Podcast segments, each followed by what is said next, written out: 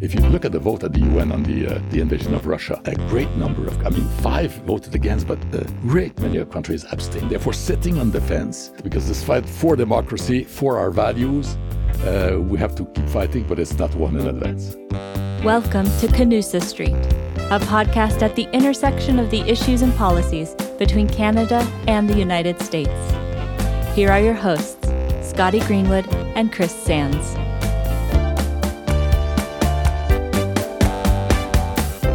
Well, welcome back to Canusa Street, everybody. I'm Scotty Greenwood with the Canadian American Business Council, and I'm joined by my brilliant, smart, phenomenal colleague, Professor Chris Sands at the Woodrow Wilson Center. Hey, Chris. Hi, Scotty. That's uh, that's so flattering. I'm a little, I'm I'm turning pink over here.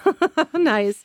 Well, we are thrilled to be able to continue our conversation with His Excellency Raymond Chrétien. And uh, to introduce our our guest properly once again, we're having him back. Why don't you remind our our listeners about uh, the distinguished career of Ambassador Chrétien? Well, we have to, especially because people may listen to these episodes out of order. So we want to make sure we cover the the the really impressive career that uh, Raymond Chrétien comes to us with. He's the only Canadian diplomat to have served as ambassador to the United States, ambassador to Mexico, ambassador to France, ambassador to Belgium. Uh, it, it is really a, a wide ranging career. Born in Shawinigan, Quebec in 1942, he obtained his law degree from the Université Laval uh, before joining the Department of External Affairs, as it was called in those days. It had several name changes. And his diplomatic career took him to New York, Beirut, and Paris before he was named the youngest ambassador in Canadian history uh, to the country of Zaire, now the Democratic Republic of Congo, way back in 1978. On his return to Ottawa, he his rise at Global Affairs is legendary. He became ambassador to Mexico from 1985 to 1988, and uh, then ambassador in here in Washington uh, from 1994 to 2000, and that it's just an amazing period in which he saw the implementation of the NAFTA, the North American Free Trade Agreement. Uh, he ended his career as ambassador in France and is now with the law firm Fasken, uh, and it's great to have him back. What an honor! So good to have him, and I can't wait for this conversation when we talked before, when we were together on our last podcast, we talked a lot about Canada and the United States. We talked a lot about the NAFTA, about trade relations, and some irritants like lumber, and those are important. But Ambassador Chrétien has lived all over the world, has represented Canada in many places, and knows a lot about foreign policy. So you you're just coming off a world meeting of the Trilateral Commission, and one thing we haven't talked about yet, and I want to get your thoughts, is China. We talked about the war on Ukraine. Uh, but let's talk about China. What are you thinking these days about China, and how should we be factoring China into the way we think about the world? Before I talk, thank you very much, Kathy, for, for this question. Obviously, it's uh, at the center of, of all foreign policy discussions these days. Before I talk about Canada's attitude towards China, let me tell you a, a bit what I heard in the last sure, couple of days yeah. about U.S. and China. Clearly, uh, it is uh, dominating the agenda. It is right at the center of, you, uh, of, of the American uh, preoccupations, uh, whether it's the uh, what to do with the with the all the uh, the tariffs imposed by the previous administration on billions of dollars of goods, whether it is now there's a new dimension come, even more delicate about Taiwan following the the war between Russia. What what what, what will China be tempted to do with Taiwan? Will be tempted to go in sooner than expected? And what will be the, the American reaction? This is a the American, will, will would the U.S. go to to, to war? Mm-hmm. Uh, would would go to, to uh, uh potentially a nuclear war with China over over Taiwan? This is a big question asked all over the world right now. Mm-hmm. So I don't know the answer to that question, but it's clearly uh, clearly there. China, um, I've always been struck, has been following world events from afar. Remember Iraq? We, I mean, your country spent billions of dollars. Canada invested. We lost a number of people also, and, and lots of money to try to to result to to be par- part of that coalition with you. China out there doesn't talk very much, develops the army, develops the economy, saves an, an awful lot of, of money and, and, resources. It's true now. I mean, that, that during the present uh, war between uh, Russia and Ukraine, China, I think, doesn't want to be involved in this. I mean, they're clearly in a strong partnership with President Putin. But they, again, while uh, countries are bleeding resources and, and people, they're reinforcing their, their own uh, uh, position in the world. the next couple of uh, months will be devoted to the future of Xi Jinping. I mean, the Congress to Yeah. re-elect him or not. So I, I suppose that'll be, uh, and they have big internal problems as well. But China is, has, has become your, I don't know how to describe it. It's probably not an enemy, but I'm surprised to see that many Republicans see, not only Republicans, a lot of people in, in, in Washington in, seems to be united on this. It seems to be a non-partisan issue, and China is almost an enemy. So, uh, you know, the huge. Well, we you- don't share their values, right? I mean, China, the way it treats its people, the way it treats um, the environment. I mean, it, it, doesn't follow by the same rules Of that course we not. play, play by. So I think it's, I, I don't know if enemy is the right word, but competitor, Chris, adversary. adv- adversary, sure, Sure, certainly, absolutely. yeah, yeah. yeah. So uh, now, as far as Canada and China is concerned, we're we're going through a, a very difficult time. When the two Michaels were uh, in prison for four years, it has uh, cooled down the relationship to the point that it has not yet recovered. So it's uh, business is good, trade is good. It has not diminished during this very co- political cooling up period, but there's still uh, uh, not a, a good grasp, a good decision about what how to deal with China. I mean, there's a new committee that's just been, uh, been put in place in Ottawa by Mr. Trudeau to look at the uh, India Pacific uh, as a whole and China in particular. Big question mark for you where where it's going to go.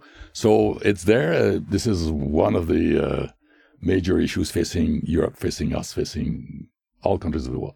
But what what's very interesting, and we talk about that in the last couple of days, to see how this idea of promoting democracy is, I mean, is great for us and, and Canadians and Europeans, but an awful lot of countries do not share that.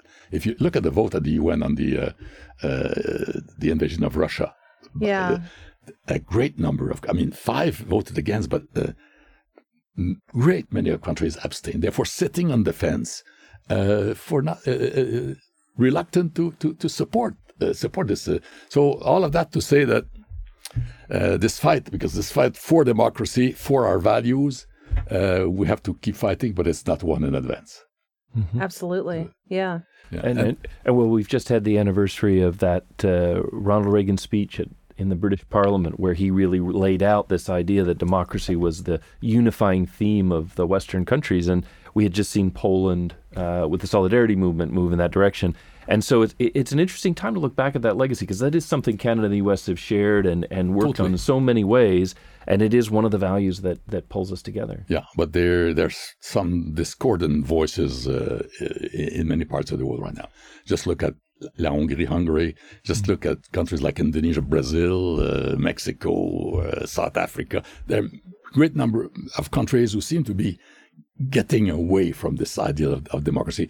It, it's not too late, but I'm just telling you, it's it's it's going to be a, a constant uh, battle. I want to ask you about one uh, one country that you know well, and that is the Democratic Republic of Congo. And when it comes to critical minerals, for so much of what we need on the environment, and everything else, they are one of the biggest producers. You were there I was there back when. Mobutu Sese Seko was the leader, and now.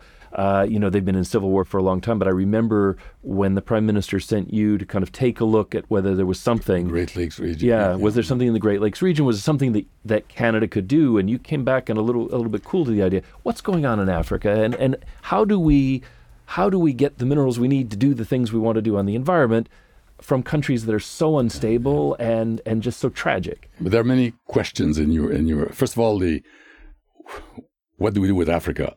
Clearly, uh, Africa is not the Africa that I knew in 1978, 79 when Mobutu Sese Seko was was running the place. A huge problem then was corruption. Uh, Mobutu Sese Seko was a great a great uh, uh, unity unifying force, but on the on the economic side, it was it's, it's kind of a disaster.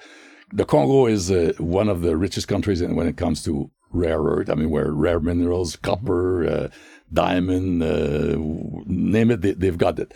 Um, there, many many countries of, of Africa are in a much better state now than they used to be then. I mean, they will have what a billion people in, in a few years. So uh, uh, at the moment, um, the refugees from Africa are flooding Europe uh, because things are not working out. In, in so it's still a, a big question. But clearly now, what I see is Europeans pay, starting to pay far more attention to Africa again. Canada's neglected Africa. We didn't win on the Security Council bid a couple of years ago. It's not as solely because of Africa, but in great part because we had closed down embassies. We mm-hmm. we closed down economic development programs. So it's a, it's a it's a continent still in search of, of mentors.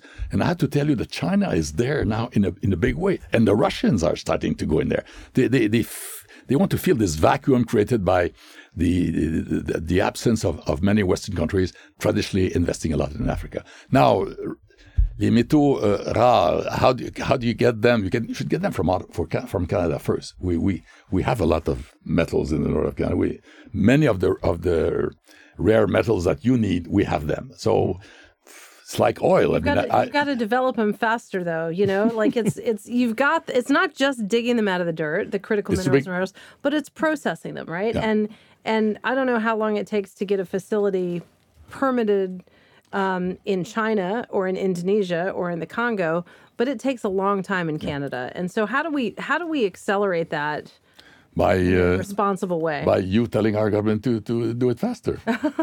well, I do that pretty much every day, so maybe one Yeah. day they'll listen. yeah, yeah. But it, go, it goes to a little bit. Uh, uh, No, but look at that. Look, Yeah. look remember at that conversation the last we had a, a long conversation about energy, energy development, and I mean oil and gas, and there there we are up north. You know, a, a, a, a, faithful, not a faithful, but a solid supplier of certainly oil and gas, uh, and uh, it seems that uh, you're looking at alternatives in in Venezuela. And why aren't you thinking automatically about us? Well, you know, it's it's funny you should say that because that's a topic that is hot right now in Washington. And what the Biden administration will say is, of course, we want resources as many as we can from Canada, um, but they will also say it's the non-market economies that have supply today that can just kind of turn on China in particular. The tap well saudi and Saudi Arabia, venezuela and all of that and so it's not it's not just so easy for canada to just turn on a tap canada's taps are on but the uh, the other part of the answer though is the argument of this is why we shouldn't be on fossil fuels Mm. is has also so you've you've got this tension in Washington between get more energy from our friends or wherever we can get it because the prices are too high and because Russia is doing what it's doing and that is directly opposed to the environmental community who says Yeah. now more than ever leave it in the ground so how do you how do you navigate that tension or how would you advise Listen, in, in, this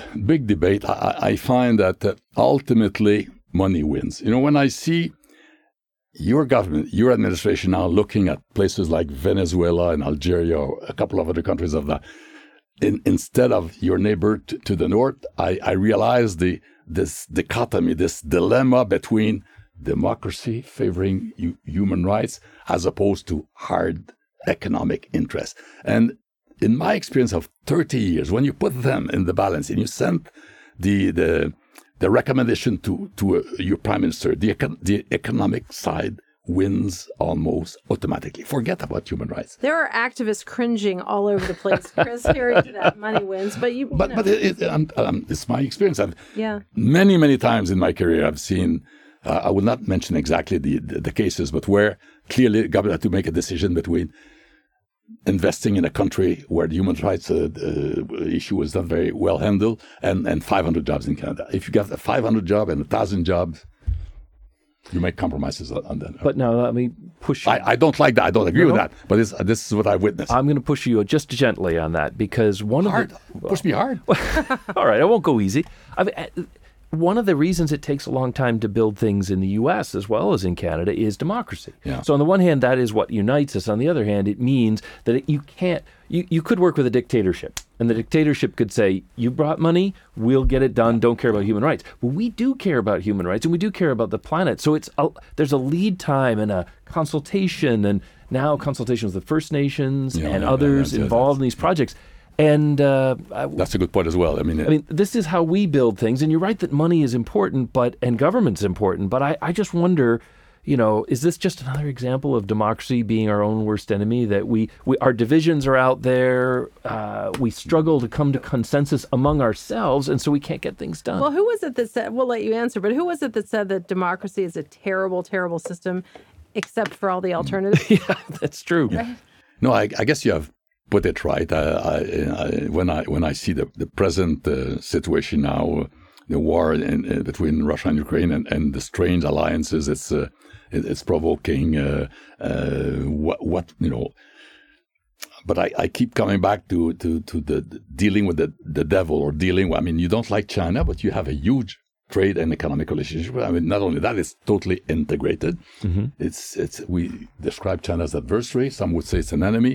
You still have a and and and it, sometimes you have you have no choice. You cannot disengage, let's say, the American economy with the Chinese. We're economy. trying the decoupling. We're But trying. You're trying, but it's going to be very difficult. I mean, it's, Yeah. you're not talking about uh, a few billion dollars. You're talking about many trillion dollars. So, Yeah. um, good luck. I mean, it's it's a never it's a never en- ending issue, uh, and uh, you see some when it's just. I will not uh, mention some of the visits on the horizon for for for our political leaders, but I mean, you see that problem facing them right in their face, Yeah.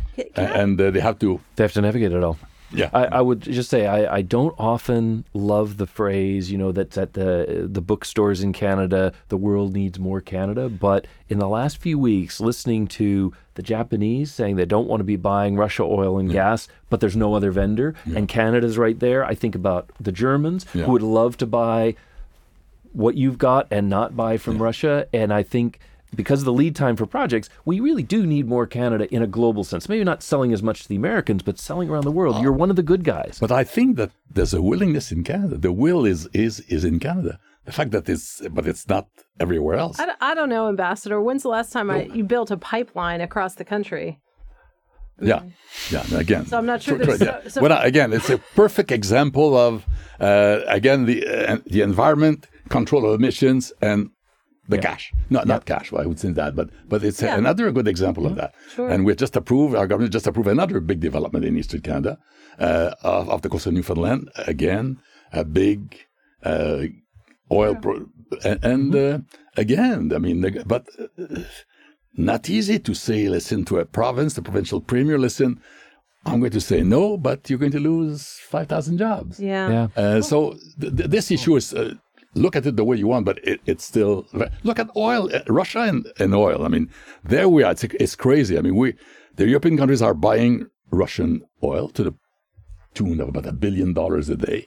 That money goes to finance the war against Ukrainians that we're trying to help both financially and, and, and with armament. So there's all kinds of huge contradictions. But but Scotty, international affairs are full of uh, contradictions that are not easily solvable. Yeah. Full Yeah. all the time, has always been through the through the ages. Yeah, fair enough. Well, and we could talk to you all day, and we don't we don't want to be um, we don't want to take up all your time. yeah, because we could do. So I want to just ask one last question, and maybe Chris could too. And um, so as you know, we're here in Washington. You've gotten a lot of briefings about problems of the world. You've mentioned. Um, Maybe Chinese aggression in the Taiwan Straits. What does the U.S. do? What does the world do? But uh, as you step back and think about the world and everything, what's what scares you the most?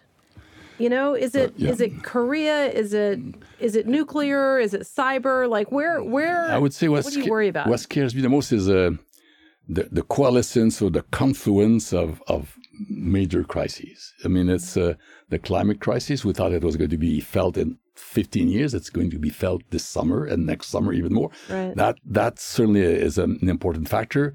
Uh, the, the the the crisis, the health crisis provoked by the uh, the war in, uh, between Russia and, and Ukraine. I mean, the, the world will, many countries will be in, in a famine situation pretty soon.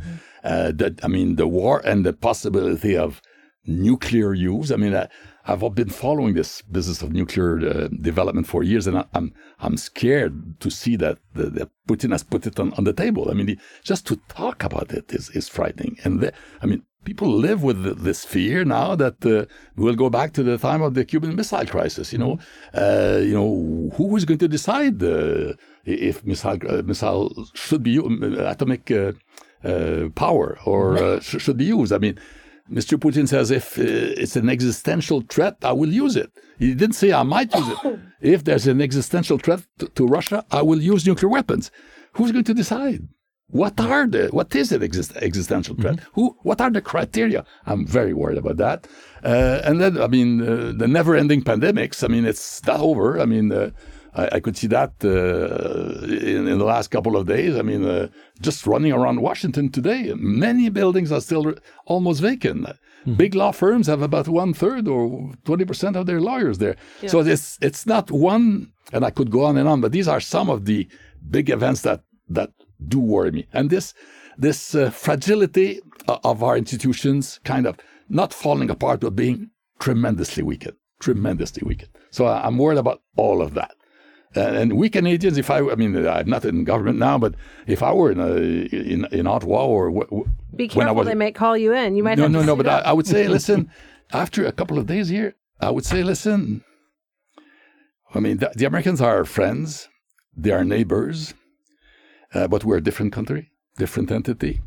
Let's let's deal with them, but let's let's do our own our own our own thing. Let's do our own development. Let's develop the way we want, and then then we can talk with you, keep, keep but but still focus more on our own development. Canada, uh, listen, you, you, know Canada. You served in, in, in Canada. We still have a, a country that is rich. Uh, and, and, and, and, a magnet for many, many thousands of ref- I mean, uh, immigrants in the world, uh, with social development higher than, than what you have here. We have institutions that do not even exist here. So let's do more of that, and then we'll be a more a better partner for, for, for the U.S. But that's what I would say. If I were in Ottawa, if I were in Mr. Trudeau's place, I would say, we've got a good show here. Let's let's keep it going. Well, they're probably listening now, so uh, okay, you just said it. So. Well, I'm going to take that uh, guidance and and ask you about something which you, I think you'd also comment on, which is Canada's capabilities, its investment in mm. its role in the world. And in Washington, we do worry about Canada's defense spending, which has been a perennial concern of presidents here for a long time. But it's also development assistance. Canada's development spending as a percentage of GDP has not been very strong, and it's been narrowed and your diplomatic corps. For years, there you weren't offering the exam. So, how does Canada rebuild its the capacity to have the role that I agree Canada should have on the world stage? But I think you've sold yourself short. You make me happy, Chris, by asking that, me that question because I, I, have a lot to say about this. But let's start with defense. Uh, it's true. When I was in Washington, and it's no secret, I've said it publicly many, many times over. During the Clinton years, a very friendly administration towards Canada, one of the a question, the question that came constantly in the discussions with security defense was our budgetary, uh, our defense budget. Uh, I remember some Secretary of Defense saying and we we don't like to see your army going from 85 to 75 to 65. The, the, the, the U.S. is the only country that likes to have a, a neighbor military strong. So for years, for generations, there was a feeling that you guys would come to our defense if it if it came to the, to the worst, and that we could spend on healthcare, on pharma care, or. But now I think this time is is is gone. You have seen our def, re, recent defense budget mm-hmm. increase significantly, not yet to two percent of, of the NATO target, but remember this this two percent is not the uh, is, is not the only criterion to do. So I think now there's a there's a feeling that we have based upon also the fact that the, I think the Americans are fed up to be the, the policemen of the world, that we have to take care more of our own of our own defense, our north, building submarines, but, I mean, having a real uh, fleet of, of not not uh, 50 year old planes, but I mean there there's, there's this this feeling that we cannot rely on you totally for our defense. Mm-hmm. So now the Foreign Service, this is, uh, yeah, I, I, hope you hear me on this uh, because uh, I, I was uh, I, I, served the diplomatic service of Canada for almost 40 years. Uh, it was a time when the, the, the, profession of diplomacy was respected.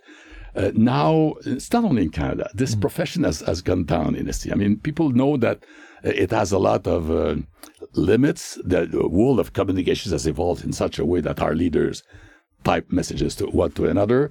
But it's this is good, but it, it lacks the, the the, the, the, solidity of a well thought argumentation to bring to some kind of uh, uh, conclusion by the government. I mean, I don't, I cannot talk about the State Department, but I understand that you went through the same uh, crisis. So the, the, the, Foreign Service is trying to recalibrate itself, uh, but I, I, hope I hope it succeeds because I find that uh, we suffer in terms of uh, um, again recommendations being taken up by by by the government, by cabinet ministers coming from a respected foreign service, a non-partisan foreign service. I mean, mm-hmm.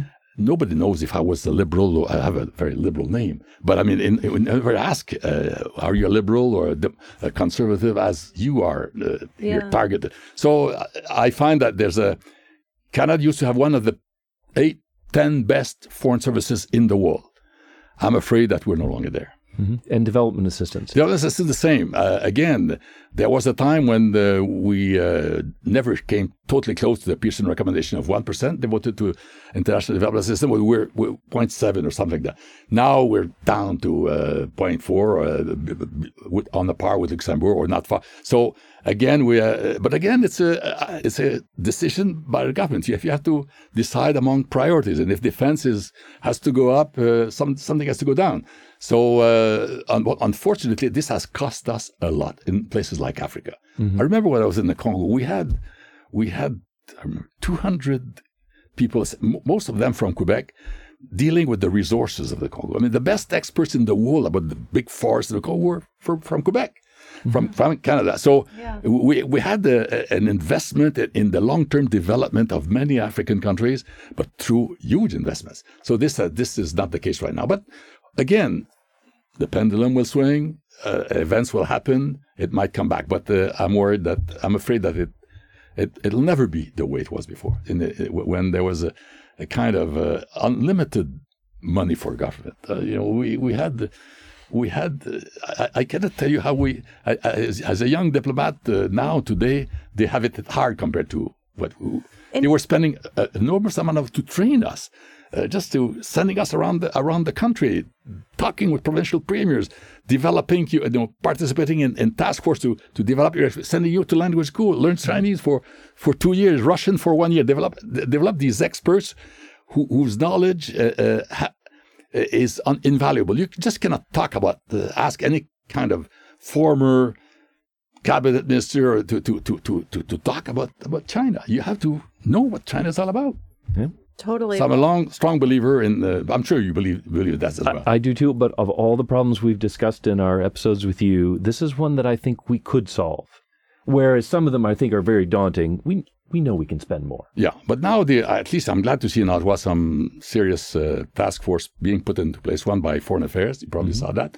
One by the Senate, uh, Peter Boehm, uh, Peter Harder will probably win. So that I- I'm I'm confident. But again, you you it's it takes a decade to reconstruct a, a foreign service. You know, a, a lot of the very good people uh, have left. When I look at the major le- levels of the State Department, is the same. You have lost a lot of tremendous experts to all kinds of entities, public sector, academia, Think uh, tanks. Think tanks, yeah, yeah. Good for think tanks, but not good for foreign service. There's a, there's something to be said for the revolving door. I, you know, it's Yeah. it's much maligned, but every once in a while, people Scott is a good example of that. Yes. coming back in. Well, um, this has been such a wonderful conversation, and and we usually ask people at the end, but you've already answered it to give us some ideas about who we could bring in in the future. And Chris, I think Peter Boehm, Ambassador Peter Boehm, who's now in the Senate, Yeah. has served in Washington, has served around the world, an amazing Canadian diplomat, Peter thoughtful. be very good. So, um, so so Peter, I think has got to be uh, On your be on your list. on our list. That's I exactly agree. Well, and and we I said I don't love the phrase "the world needs more Canada," but I do think the world needs more Raymond Chrétien. I don't know about this. I mean, uh, do you need who, who needs a, an 80 year old man who has uh,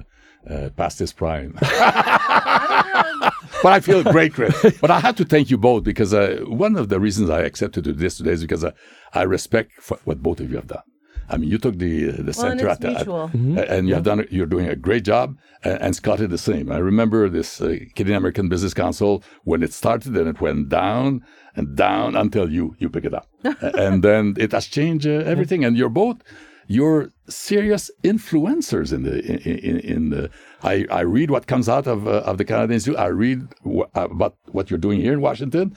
Uh, my God, uh, if you were not there, we'd have to invent you. Well, that's a great ad for That us. is a So great thank- ad. Thank you, and thank you, thank you for coming. The world needs more chrétiens. That's for sure. Absolutely. Thank you very much. Thank you.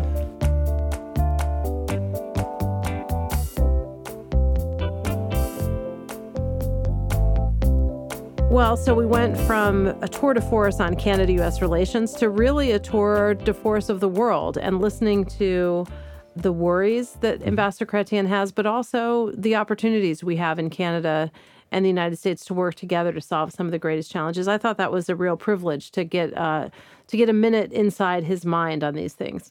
I don't know how many Canadians, let alone how many Americans, have his breadth, having served in the Western Hemisphere, in Mexico, having served in Africa.